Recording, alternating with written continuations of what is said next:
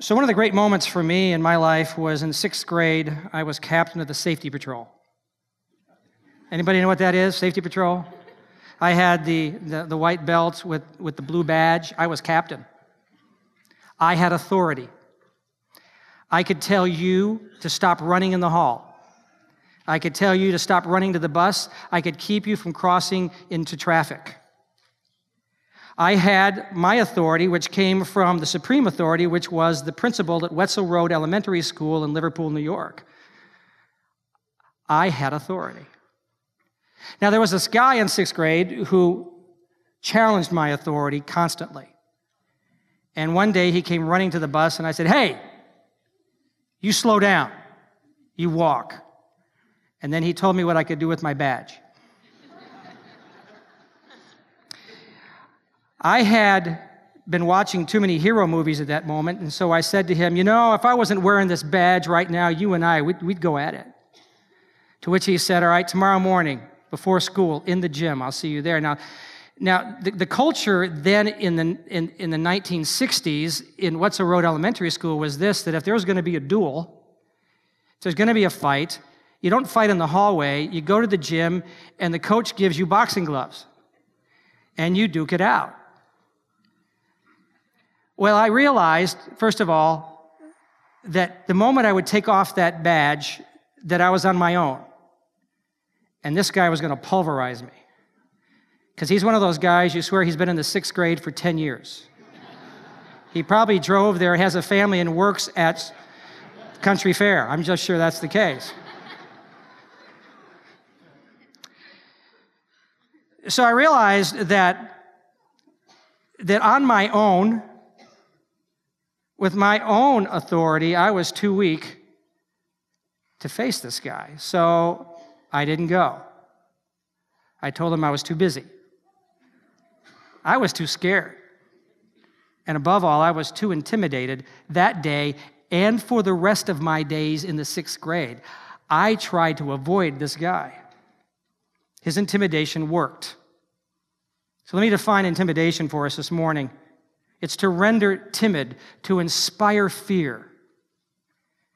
And the objective of intimidation is to restrain someone from action or coerce them into submission. It means that something I want to do, I don't do because I'm intimidated, or something I don't want to do, I end up doing because I, I'm fearful.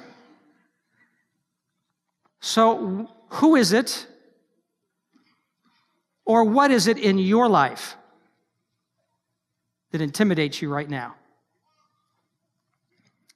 For this, this last week, starting last week, and, and in these next six weeks following, we're looking at seven parts of life that affect how we view our next 24 hours.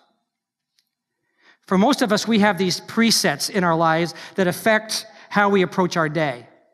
And I'm going to propose to you again this morning that we make choices every day based on those presets, and especially on the intimidation presets that we have built within us.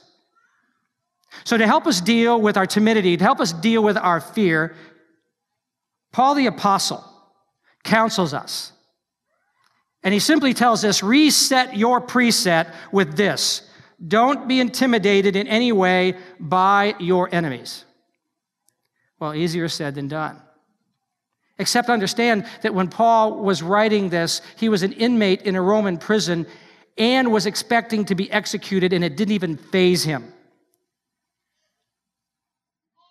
Because here's what he understood if you don't walk in your God given authority, someone will take it from you and use it against you. So, from the depths of his experience, this, this veteran follower of Christ, the Messiah, warns us that there is a place or position of authority that we hold as Christ followers. Now, how many of you are Christ followers in this room? Okay, this is for you. There is a place or position of authority that you hold as a Christ follower, and this authority is exactly what the enemy wants. So, this morning, let, us just say that, that, that I am God. Let, let me be God today. And so, as God, I create this thing we call the world. And my goal is to create humanity who's going to live on this earth and they're going to experience my pleasure. And what I do then is I create this place, I call it the garden, and the garden is where heaven and earth intersect. This is the place where I, as God, will roam. And I will create creatures and I will create, and you've read it, and then light and all of all that goes on. But the most important thing, the, the crown jewel of what I create will be humanity. I will create man and woman. And so, so I just want to demonstrate this, and I want to call on some people who have no idea I'm calling on them, but I'm not going to embarrass you. You won't freak out. Luke, come, come up with me. Yeah, you knew it, didn't you? Yeah. So, so I, as God, create man. And what a specimen of man right here. Isn't that great? All right. Yeah. He even cut his hair for this today, so I appreciate it. So, so I create man, and, and, and Luke, because I've created you in this garden, we get to do this amazing thing. We get to, to you and God have this chance to, to have this relationship with God. And, and we walk through the days and we enjoy it. And then I say, here's what we're going to do. Because I love you so much, I'm going to create for you a partner, and, and you're going to get married. You are going to get married. Is that what I heard? Did, did you ask somebody to marry you yesterday? I did. And what did she say? She said yes. She said yes. And who is it? Chloe. Chloe? Hey, Chloe. So God says, what you will do is that you will fill the earth with children. I'm just saying it's in the scripture. Okay, so so the goal of God when he created man is that you would create families who would then enlarge this garden of God's presence and it would overtake the earth. Very, very cool. But there is this arch enemy of God's. Adam, come stand by me. The arch enemy, we know him as Satan. Look at these people and look mean. Okay. So, the archenemy of God's comes to man and says to him, You know, this whole thing, oh, I forgot one part. As I'm hanging out with you and you're going to have to do all this stuff, I say, Well, you're going to be in charge, so what I have to give to you now is my authority. So from now on, you have the authority and have dominion over the earth, and you get to rule. You get to do the thing that makes everything happen because you've got the power. Arch enemy shows up and he says, You know, that whole thing of dominion over the earth? That's pretty cool. But God is holding out on you. Because he knows that if you know what he knows, you'll be just like him, or even perhaps greater than him, and you can have dominion over him. So if you just go over there and get that knowledge, man, you got it. Now you had a choice to make. Did you believe him? You did. So man believes the enemy of God. Now comes a rule of creation. The rule of creation is this that whoever you obey becomes your master. As long as humanity listened to God, God was their master. The moment he believed and followed the words of Satan, now at this moment, Satan now is his master. Therefore, all that he owns now becomes his.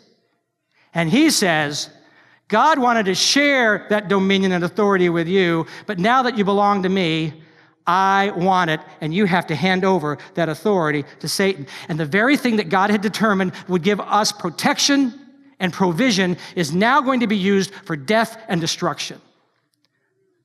Horrible mess. And the sad part about it is this what he could have done is he could have called me over as God and said to Satan, Satan, I got the creator here, and he's given me authority, and you're on my turf. You're trespassing Get out. And he would have had to go. Now he's not going to leave. So then, God decides that he must intervene and he has to do it in a legal manner. Because man gave away the authority, a man has to take it back. And so God puts on flesh. Greg Paulding, can I borrow you? You get to be Jesus today. Can you look holy? All right, so you go stand by man. So God in flesh shows up. His name is Jesus. And when he shows up, Satan recognizes there's something happening here, and they have a face to face confrontation. So you move this way, and, and Jesus come over, and Satan and you are going to do a face to face. Kind of like a heavyweight fight. All right. I think Jesus was taller. Now, listen to what Jesus is told by Satan. Satan says to him, All this authority I will give you and their glory, for this has been delivered to me, and I give it to whomever I wish. So if you worship me, it will be yours. Jesus understands not going to work because the very moment that he obeys Satan, not only will Satan have dominion over this earth, but he will also have the power that, that someone who was fully God and fully man possesses, and he'll have a greater power. Therefore, Jesus knows something else has got to happen. Okay, break it up. You can go back over there. So now what happens is this Jesus says, Let me show you what it's like when dominion is ruled on this earth the way that God designed it. And so Jesus says, Watch dominion over nature. And he says to a storm, Settle down, and the winds and the waves stop. He says to water, We're going to bypass the whole process where you have to go in the ground, go up through the plant, become a grape, and then fermented. We're going to go straight to the wine. Because I can do that, I have dominion. He says to the physical body, you who are covered in leprous, leprous sores, I don't want those anymore. I have command of the body, be healed. And suddenly the, the sores are gone. You can't see. I'm taking dominion. You're going to see right now because I have dominion over this place. That's what happens when God's dominion is released. And he, and he affects the spirit. He says, You are so torn up inside with a cancer of sin. And so I'm telling you now, the sin is gone. You're forgiven.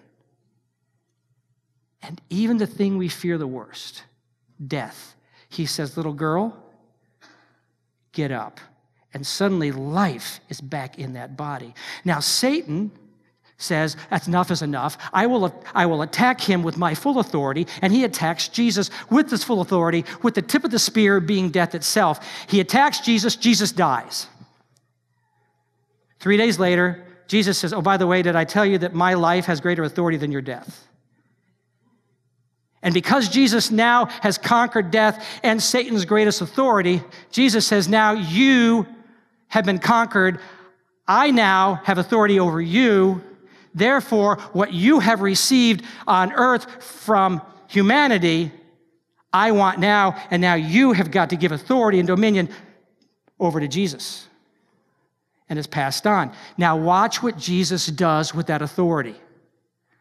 He says, The plan has never changed or been altered. I'm still giving it back to you, and he gives it back to man. That's what you have right now. Thanks, guys.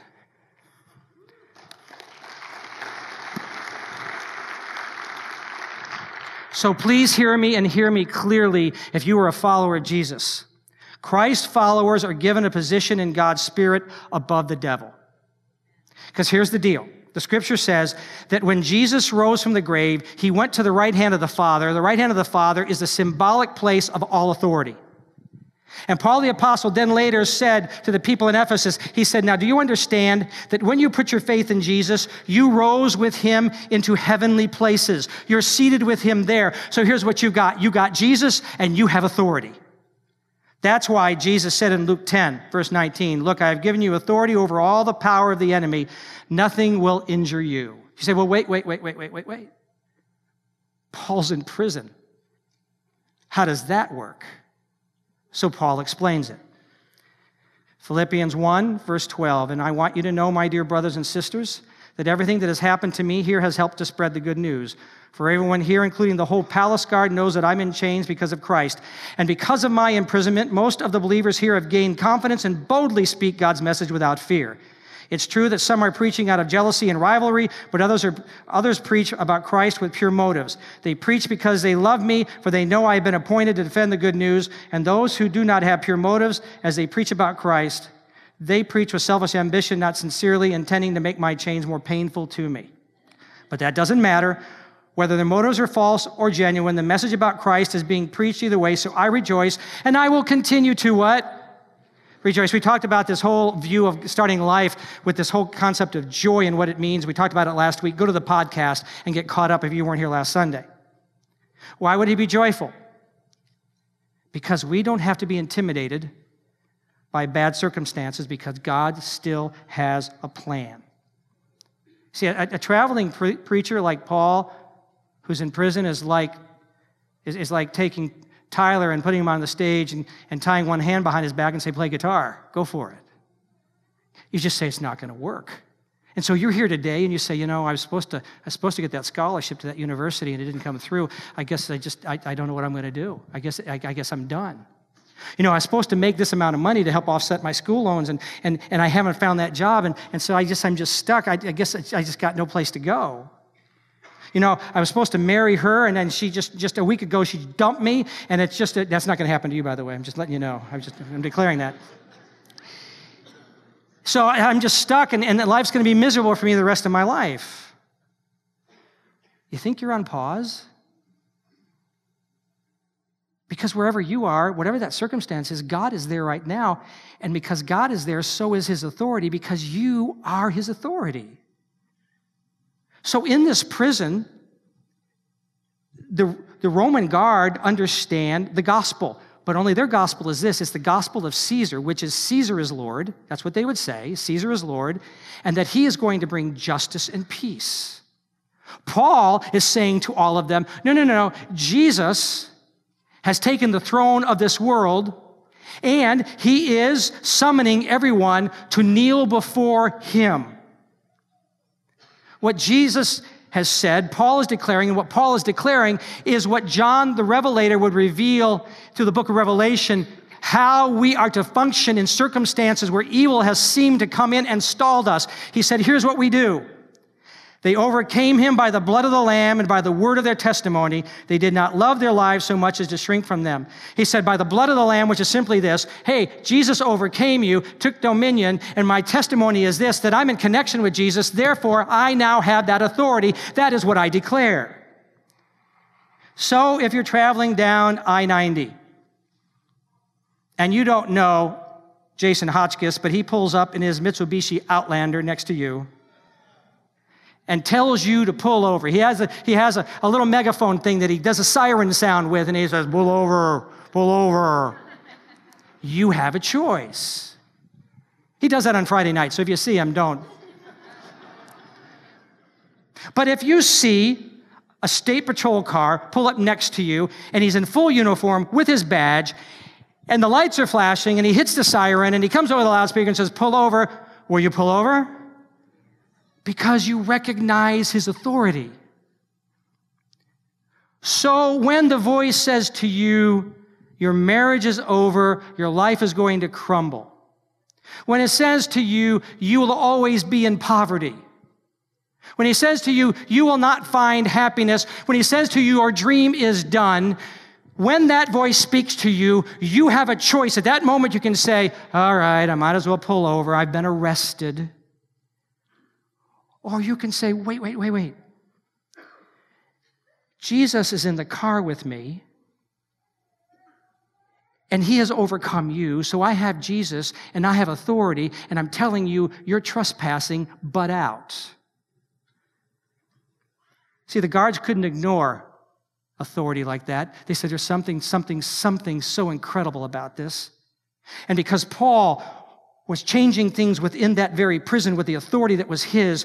Those believers who were in Rome, who were going to be persecuted, were very brave because they said, We still have that same authority. So I think this morning about my mom. She's 84, she's doing great. And I remember using this authority as I was growing up. Sometimes I didn't like it when she used that authority. So If I get in a circumstance that she knew was bad for me, she would go to prayer and she would begin to declare, as the voice would say to her, Your son's in trouble and he's going to mess up his life, she'd say, Oh, no, he's not, because I have authority. And she would begin to find promises for me and begin to pray them over me. So, my freshman year in college, I fell in love with a girl from Long Island, New York, and she was just gorgeous. And, and I just, I just flipped over her and we were in love. And I even went for two weeks after school was out and went to her place for the summer and everything was great. And the whole time I didn't know it. My, my mom already sensed, because one of the great things about authority is it also gives you the ability to discern. And she said, This is not right. This is not, she's a great girl, but she's not for you. Because somehow she knew, and God was saying, No, there's somebody further down the road, his senior year, that he's going to find this gorgeous blonde that actually will love him and stick with him. So she began to pray. I went and hung out with this girl for two weeks at her home in Long Island. I came back. Can't wait to see her again in the fall. And I'm just, I'm, I'm ready to ask her to marry me. And I get this letter from her four weeks later that says, you know, I just think, I don't think it's going to work. And she breaks up with me and it just crushes me. And my mom is relieved, but she didn't tell me she'd prayed against me for a year. Because we would have had a war. But she knew. When I was in, high school, I went to public school and, and I, had, I had a lot of friends who partied and were sexually active. But my mom and my dad would, would pray and they would declare these promises over me and they would declare authority over me. And so when I would have opportunities to be tempted to do what I know I shouldn't do, I just had the strength to say no. And in the moments when I was weak, because there were those moments I was weak, I went looking for trouble. I couldn't find it. Made me so mad except for this one time, my senior year. I've shared this before, but it's just it's so appropriate here. I at, the, at that point had decided, you know, I've been I've been a good boy this whole time, and my friends are having fun, and and they've been sexually active, so perhaps I should be sexually active, and so so I knew who I should get, and there's this really cute cheerleader, and, and the word was out that she was pretty loose, and so I invited her out, and, and so we went out, and, and then we, we found a really quiet place back away from everybody in my car, and I had plans. And so we pulled up, and I leaned over to kiss her and begin the evening. And she said, Wait, wait, wait, wait, I got to tell you. Two weeks ago, I went, Julie, with, I went with Julia on a Sunday night to her church, and I gave my heart to Jesus. And she, she says this She says, So I'm a follower of Jesus, I'm a Christian, and so are you. Isn't that great? Mom strikes again. See, I don't care what your circumstance is. You have authority to begin to declare God's truth, and it will enter into the picture because bad circumstances will not ruin God's plan for you. You say, but what about these really, really malicious people? Well, Paul says this don't be intimidated by malicious people. They can't ruin God's plan for you either. That nasty boss, that, that ugly ex, I'm telling you, they can't ruin it. And Paul said this there's a whole group of people that are speaking against me, and, and historians and scholars can't quite agree on this. It's either some folks who are followers of Jesus who are jealous of Paul, and therefore they're bad mouthing him as they're trying to grow their group of followers. Or it's people who don't really know Jesus and they're telling the story of this guy who believes in this, this man who died and rose again, and now they worship him. And so they're making, making Paul look like a lunatic. And Paul says, What's great about this, what's so great about this thing is this. Either way, Jesus is getting preached. You see, this whole life, we think it's about our success, and it's not. It's always been about revealing Jesus. And this authority that he gives us is not about us getting great things or becoming great people or doing great stuff. It's always been about revealing Jesus. Trying to use that authority to get my stuff and to be great and, and, and have a, a great popularity, that, that's not Jesus, that's America. Because authority without intimate relationship is just bogus. Remember, we overcome him by the blood of the Lamb and the what? Word of our testimony. That word of our testimony is a description of our intimacy with Jesus. How we really know Jesus. Because the more intimate we become with Jesus, the more powerful we become And the greater our faith is, because then we begin to understand what authority is ours and how to use it. Otherwise, it is just a formula, and you can't use in the name of Jesus and in his authority as a formula. It doesn't work. The Sceva boys, seven of them, sons of a high priest, would, would go out and try to cast out demons, and they would do this. They'd say, In the name of Jesus, whom Paul serves, you must be cast out. And finally, one of the demons looked at them and said, Look, Jesus' authority we got. Paul's authority we know. But we have absolutely no idea who you are. And the demons attacked them, stripped them naked, and beat the tar out of them and sent them on their way. So when we use this authority, the enemy's going to say, okay, who are you? So here's, how, here's the gauge of how well we know Jesus.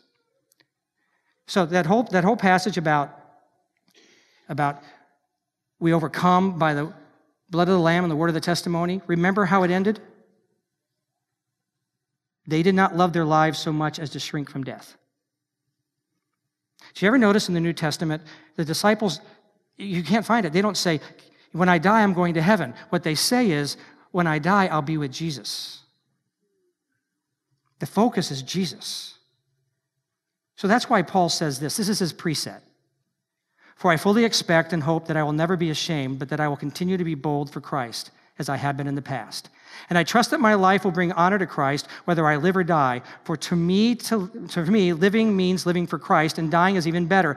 But if I live, I can do more fruitful work for Christ. So I really don't know which is better. I'm torn between the two desires. I long to go and be with Christ, which would be far better for me, but for your sakes, it's better that I continue to live. Knowing this, I am convinced that I will remain alive so I can continue to help all of you grow and experience the joy of your faith. See, Paul doesn't have a death wish, he's just in love. He's in love with the king. He's in love with the Messiah. And so it just translates this way I'm just going to be wherever Jesus is. And if Jesus says I need to be with him here to help you and, and to put up with all this intimidation and fight it, I'll do that. If Jesus says, No, no, no, I want you to come and be with me here away from this, and I die, don't freak out because I die, because either way, I'm with Jesus. And in Jesus' mind, there is no difference between, or in, in, in uh, Paul's mind, there's no difference between the two because Jesus' presence is Jesus' presence. It's like, it's like you, Monday and Tuesday might be seem separated, but it's just time, it's a continuum. And to be with Jesus, it's just, I'm just with Jesus. And if I'm with Jesus here, I'm with Jesus with there, I'm just with Jesus. So Paul says this preset your living this way. We must preset our living so it's worthy of the gospel of Jesus. Man, to be able to say that for me to live as Christ and to die as gain means this that our lives must be lived worthy of the gospel of Jesus, which means the working definition of that for me is this to be obsessed with Jesus, to just be obsessed with him, to just be obsessed with him. You know, people that are obsessed with things, I, I see people, I, sometimes I go to Cleveland Indian games and I watch people and, I, and, and they have every Indian's thing they could wear on their bodies.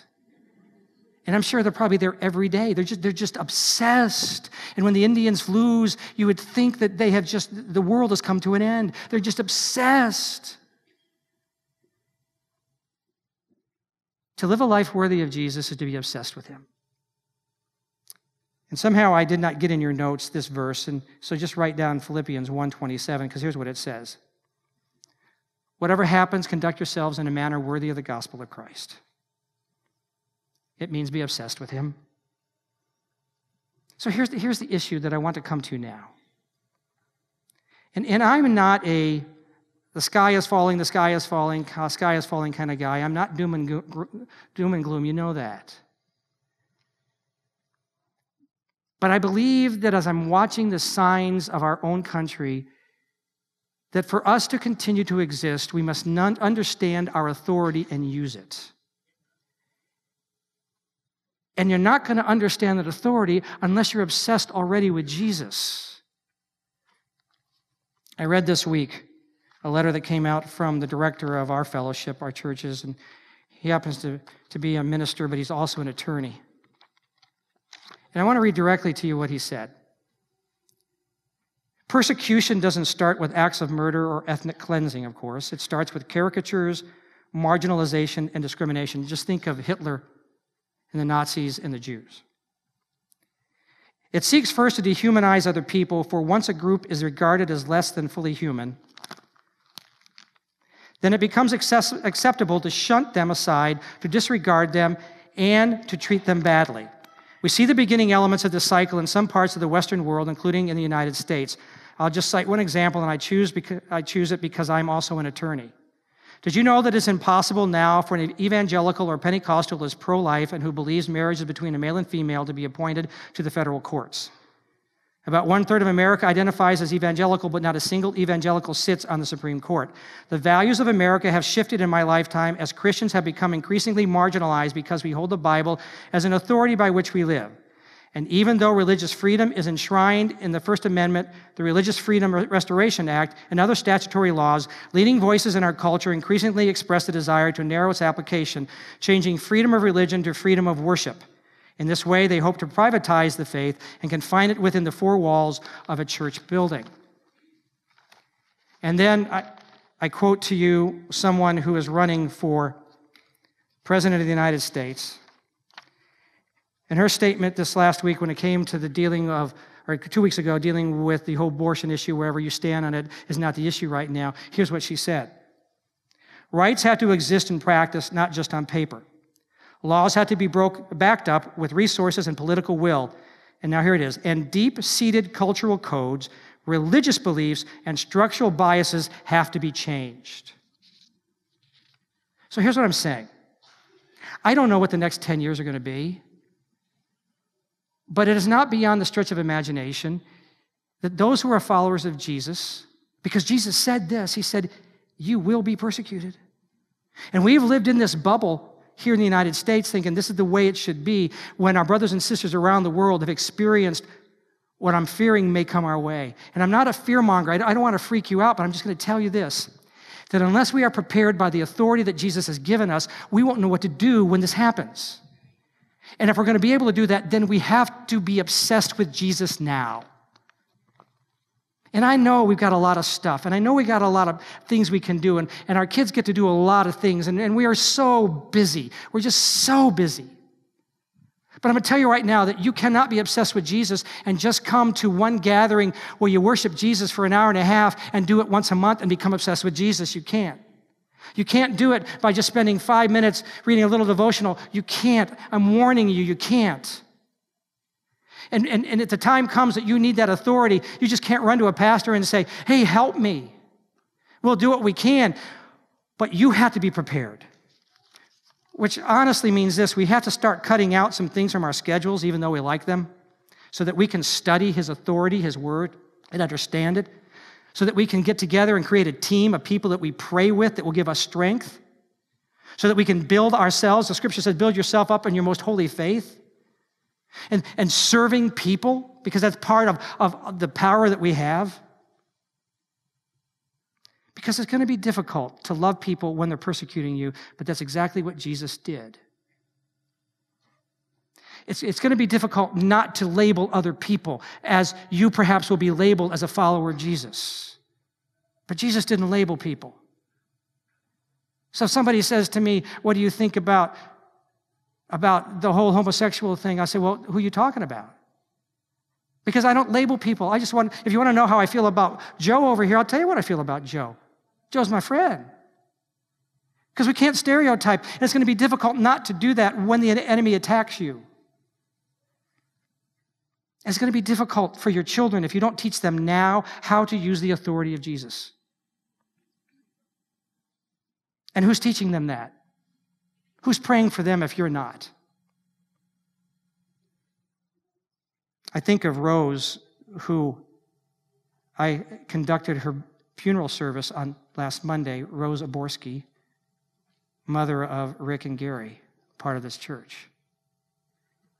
She had to deal with intimidation from an early age. At age four, she watched, she and her brother watched her mother leave them, walk out the door, and not come back and she had great fear. But yet the father said, her, her father said, I want to tell you that Jesus can take care of you. And he took her to church and she began to learn. And it wasn't then till the charismatic renewal in the 1970s, some of you remember that, that she renewed her faith.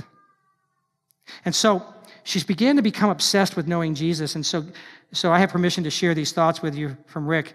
And so he, he reported this. He said that one day she's at home being obsessed with following Jesus, said this Lord, Ted, who is her husband, Ted's in bed early tonight and there's nothing good on TV, so it seems like a perfect time for you to send to send upon me your power of the Holy Spirit that I've been hearing about that others are experiencing. And at that moment, God just honored her, and she began to be filled with the Holy Spirit, and even was blessed with the ability to communicate in a language that she had not naturally acquired. And it just pumped her. She loved it.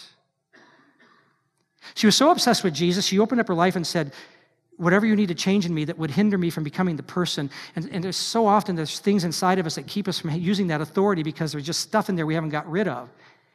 And Jesus said to her, Forgive your mother. She said, Well, my mom's been, my mom's been gone for a long time. In fact, she's not even alive. And Jesus said, No, you need to forgive her. Because he was obsessed with Jesus, she did. One of the things that she had to deal with is that her husband, Ted, really didn't, didn't have a relationship with Jesus. They're not sure if he was an agnostic or an atheist, what he was, but he just he didn't, and so she couldn't share that. That could be intimidating. One, one uh, windy summer Saturday, Ted called her out and said, Look, I need to get up, up high. I got to go two stories up on this ladder, and it's really windy, so I need you to hold this thing because if the wind catches the ladder, I need it to be secure. So he climbed up on the ladder, and she held the, the base of it, and sure enough, the wind caught him as he was stretching out, and he fell, and he landed on Rose. She had her hands up like this, and it caught her, her hand and mangled her thumb. So she went over to a doctor in, in Wesleyville, and, and the doc looked at it and said, Oh, you have just messed this thing up horribly. And I can't get into it now to tell you what it is, but I'm scheduling you for surgery on Monday. That was on Saturday. On Saturday night, she had this prayer gathering because she obsessed over Jesus. So she went to this prayer gathering, it's called Women's Aglow. And, and so she said, Look what I pray. And God instantaneously healed her. She went home and showed Ted, and he freaked out. And it opened him up, and he said, Okay, I, I think I need this Jesus too. So Ted goes to GE on Monday to go to work. There's this guy who's been talking to Ted for, for a long time about who Jesus is, and Ted's just ignored him. So he goes to this guy and he tells the whole story, and this guy freaks out. He says, No, no, you, you, you know, those things don't happen anymore. What happened then was amazing. Ted, who didn't believe two days before in the authority of Jesus, is now is not now deterred by this man's intimidation, and he rebukes his coworker and preaches to him about the power of Jesus. So, so the question I have for you is how well do you know Jesus? How obsessed are you? So it's time to reset our presets. It's time for us to be able to say, I have Jesus and I have authority. So here's what I do. Number one, do what you have to do to fall in love with Jesus. Do it. Change your schedule. Go to gatherings where you learn about him. Spend time talking to him.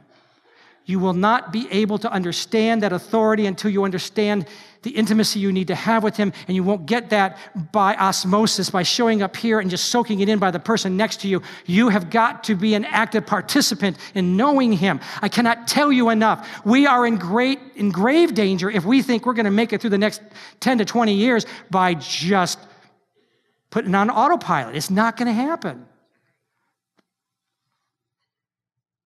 Moms, you, you ever remember the time that you just tried to tell your children about the dangers ahead and you just said, I wish I could crawl on your head and tell them? You do, ever do that? Okay, I'm your mom. I'm telling you. Number two, confess where we have given into intimidation. Just say, this, this is where my fear is.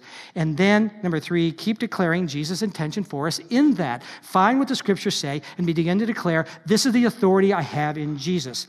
And there'll be, tell, there'll be voices telling you to take off your badge and pull over because you're not going to make it. And you've got to be able to say, no, no, no, no. I got Jesus, I got authority, And you need to butt out. And Paul says, while you're doing that, do it together because he says, standing side by side, fighting together for the faith. And we want you to do that. So I'm going to encourage you to go to facebook.com, Erie First, and let's encourage each other there on how to accomplish this authority in the face of intimidation. So last week I told you, and I ended with, have a great day. This week I want to change that. I want to declare over you, rule the day. Rule it. Because with the authority you have, you could even be in prison. And Paul says, You will not be frightened in any way, way by those who oppose you. You say, Well, what will, the, will that opposition do when I use this authority? Here's what Paul says This will be a sign to them that they will be destroyed and that you will be saved that by God. Use that authority, and the enemy knows, Whoa, I know I'm in trouble, and they're going to be okay. So, come on, put your badge back on. Say, I got Jesus and I got authority. Let's rule the day. Would you stand?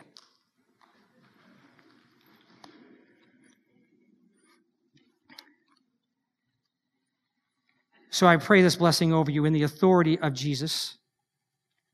And as a shepherd, I declare over you that Jesus has given you authority. May He give you discernment now to see where the lies have, have taken you off track, where you have shrunk back, where you have said, oh, it can never happen. May you now say, no, no, no, no, no. May you look at that evil that is around you and say, I've got Jesus, I have authority, and you butt out. May you understand as you read the scriptures. May you see the authority that is yours. May you see the promises and may you hang on that. And I pray today for you that you will see what you need to do to be obsessed with Jesus and it will change your life. Now, go rule the day in the name of the Father, Son, and Holy Spirit. God bless you. Have a great Mother's Day.